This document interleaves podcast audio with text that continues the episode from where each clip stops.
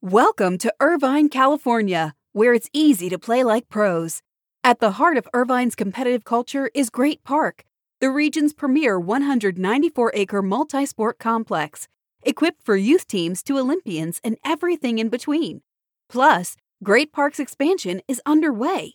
With near-perfect weather and a thriving sports scene, Irvine is the place to play. Visit DestinationIrvine.com for more information.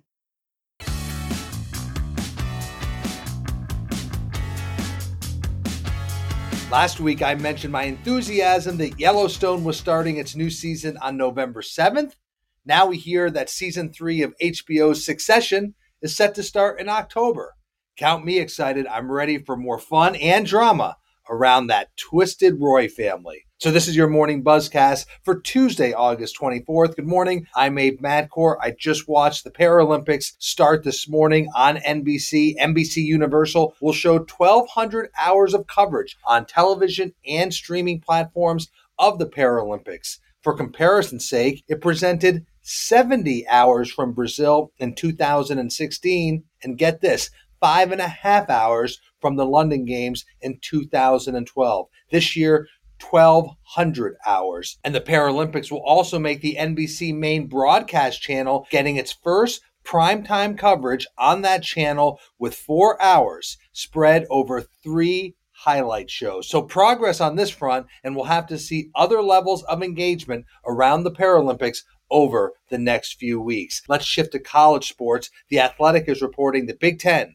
ACC, and Pac-12 are expected to formally announce an alliance today. The 3 leagues plan to work together on many fronts, from the CFP expansion to governance issues to scheduling. I think more details will be coming soon, but what do you have here? Really, you have leaders of the Big Ten and Kevin Warren, the ACC and Jim Phillips, and the Pac-12 and George Kliakoff, who are all relatively new in their positions. They want to stay connected, and they want to show their collective influence, and they certainly want to check the power and expansion of the SEC. The Athletic reports that one area that the 3 conferences are lined on is that expansion of the CFP that should not take place until the end of its current deal with ESPN, which is 2026. They want that because they want that package to go to the open market. Any expansion prior to 2026 would allow for ESPN to remain the exclusive rights holder for the playoff, and sources say there is concern that ESPN already has too much influence over the sport. So not only are they trying to check the power of the SEC, they're also looking to check the power of ESPN. I do find it interesting that in some of the narrative, it's that the schools with these 3 conferences, the Pac-12, the ACC, the Big Ten, believe that they are like-minded and they are aligned on broad sports offerings and their academic goals. I guess you could consider that a shot at the SEC, as they seem to indicate that the SEC is an outlier when it comes to those goals. But I think this is a story that certainly will have a long tail, and we'll keep monitoring this as it progresses. Let's shift to news around the NFL, because on the day that the state of New York was ready for a new governor coming into office, NFL Commissioner Roger Goodell said the league wants to keep the Bills in Buffalo, but it has to be in a new stadium. Goodell was in Buffalo and said the issue of a new Bills stadium has been going on for decades, and it's time to get a stadium deal done. He stressed it would be a public-private partnership. Remember, we've talked on the Buzzcast that Kim and Terry Pegula have submitted a proposal for a $1.4 billion stadium across the street from the team's current facility in Orchard Park. Goodell, of course, knows this area. He's been talking about this issue for more than 20 years, and he said it clearly again yesterday. A new stadium is what's needed. He avoided specifics on how much a stadium may cost, what percentage the public would have to pay, and how quickly a deal can be done. But remember, the Bills will be negotiating with Buffalo native and new governor Kathy Hochul and county officials on a stadium deal. The new governor, Kathy Hochul, and Goodell have very strong feelings about the Bills, as they are both from that area, and you wonder how that would factor into any of the upcoming negotiations. But Roger Goodell making it very clear the league is strongly backing a new Bills stadium. Let's shift to name, image, and likeness, because we saw how the Florida Panthers got involved in the name, image, and likeness space by signing college athletes. Well, now come the Atlanta Braves, who are looking to connect their brand to the passionate world of college sports in the South. The Braves have signed Georgia Tech football player Jordan Yates and University of Georgia gymnast Rachel Bauman to NIL contracts. What will the two do? They'll be social media ambassadors and influencers for the Braves. They'll create some content when at the games. What will their compensation be? Well, their compensation will include a stipend of about $500 and a commission on any Braves tickets sold through links placed on their social media accounts. So this is a definite interesting deal to watch. The Braves said that they will sign other athletes in the NIL space in order to draft off the interest of college sports in the area. So look for the Braves to be a pretty active player when it comes to name, image, and likeness. Let's see if other pro teams follow the model of both the Florida Panthers and the Atlanta Braves. Let's stay in Atlanta. Arthur Blank is creating a venture capital division targeting tech startups in sports and entertainment. We've seen this with other teams. We see it. Harris Blitzer's done this. The Dodgers have done this. A number of other teams have done this. But AMBSE Ventures will be funded internally with no limited partners.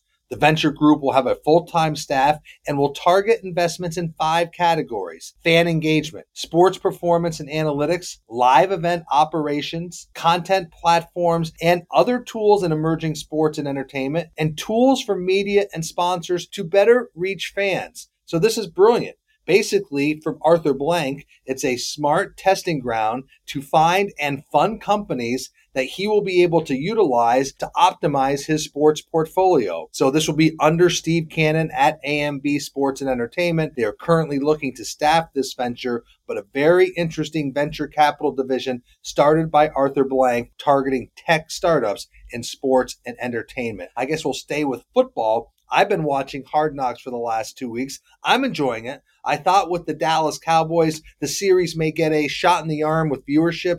Well, the early numbers don't indicate that. Remember, there's a lot of talk that the concept of Hard Knocks is a little passe because so many teams do this on their own video channels and their own content channels right now.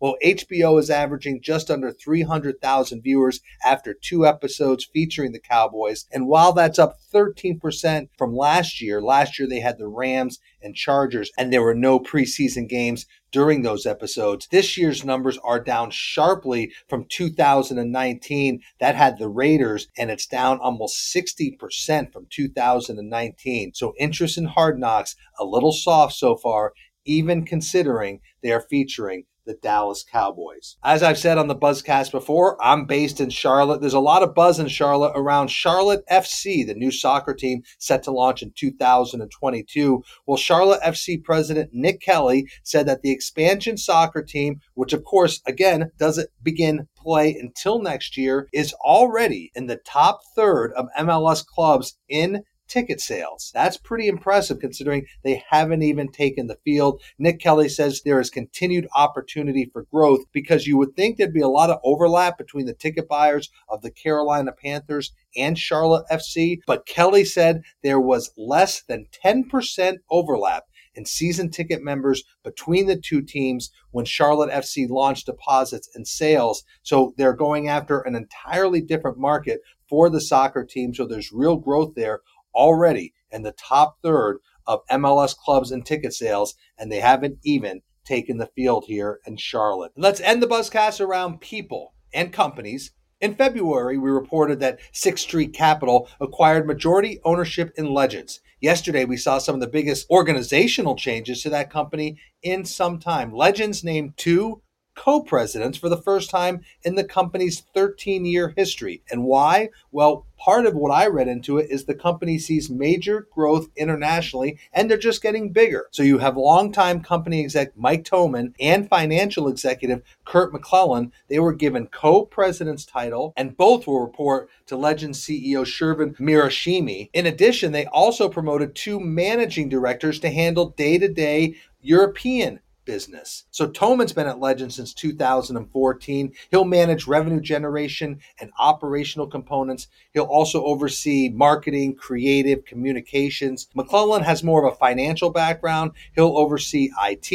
He'll oversee finance and accounting. He'll oversee legal and HR. He previously worked at KSL Capital Partners and Club Corp USA. So really splitting duties, which makes sense. So as co-presidents, these two are splitting duties around natural verticals, but with Sixth Street's investment, Legends is clearly getting bigger. They added to their leadership expertise, and they will focus on greater growth outside of North America, specifically focusing on their European business. So some changes there at Legends. And remember, I mentioned it yesterday, just over 4 weeks, SBJ and Access will present the Sports Facilities and Franchises and Ticketing Symposium, the three-day event held in Las Vegas, September 28th through 30th. It'll have networking, it'll have a sales workshop, venue tours at Allegiant Stadium and T-Mobile, and of course, great industry discussion. You can register from the show notes. You can go to our website and our events page to sign up and register. I hope to see you in Las Vegas in late September. So that is your morning buzzcast for Tuesday, August 24th. I'm Abe Madcore. Hope everybody has a great day, and I'll talk to you tomorrow.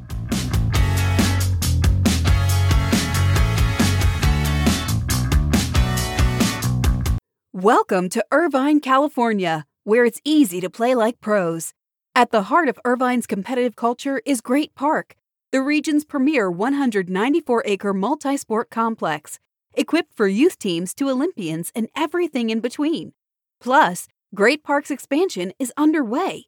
With near-perfect weather and a thriving sports scene, Irvine is the place to play. Visit DestinationIrvine.com for more information.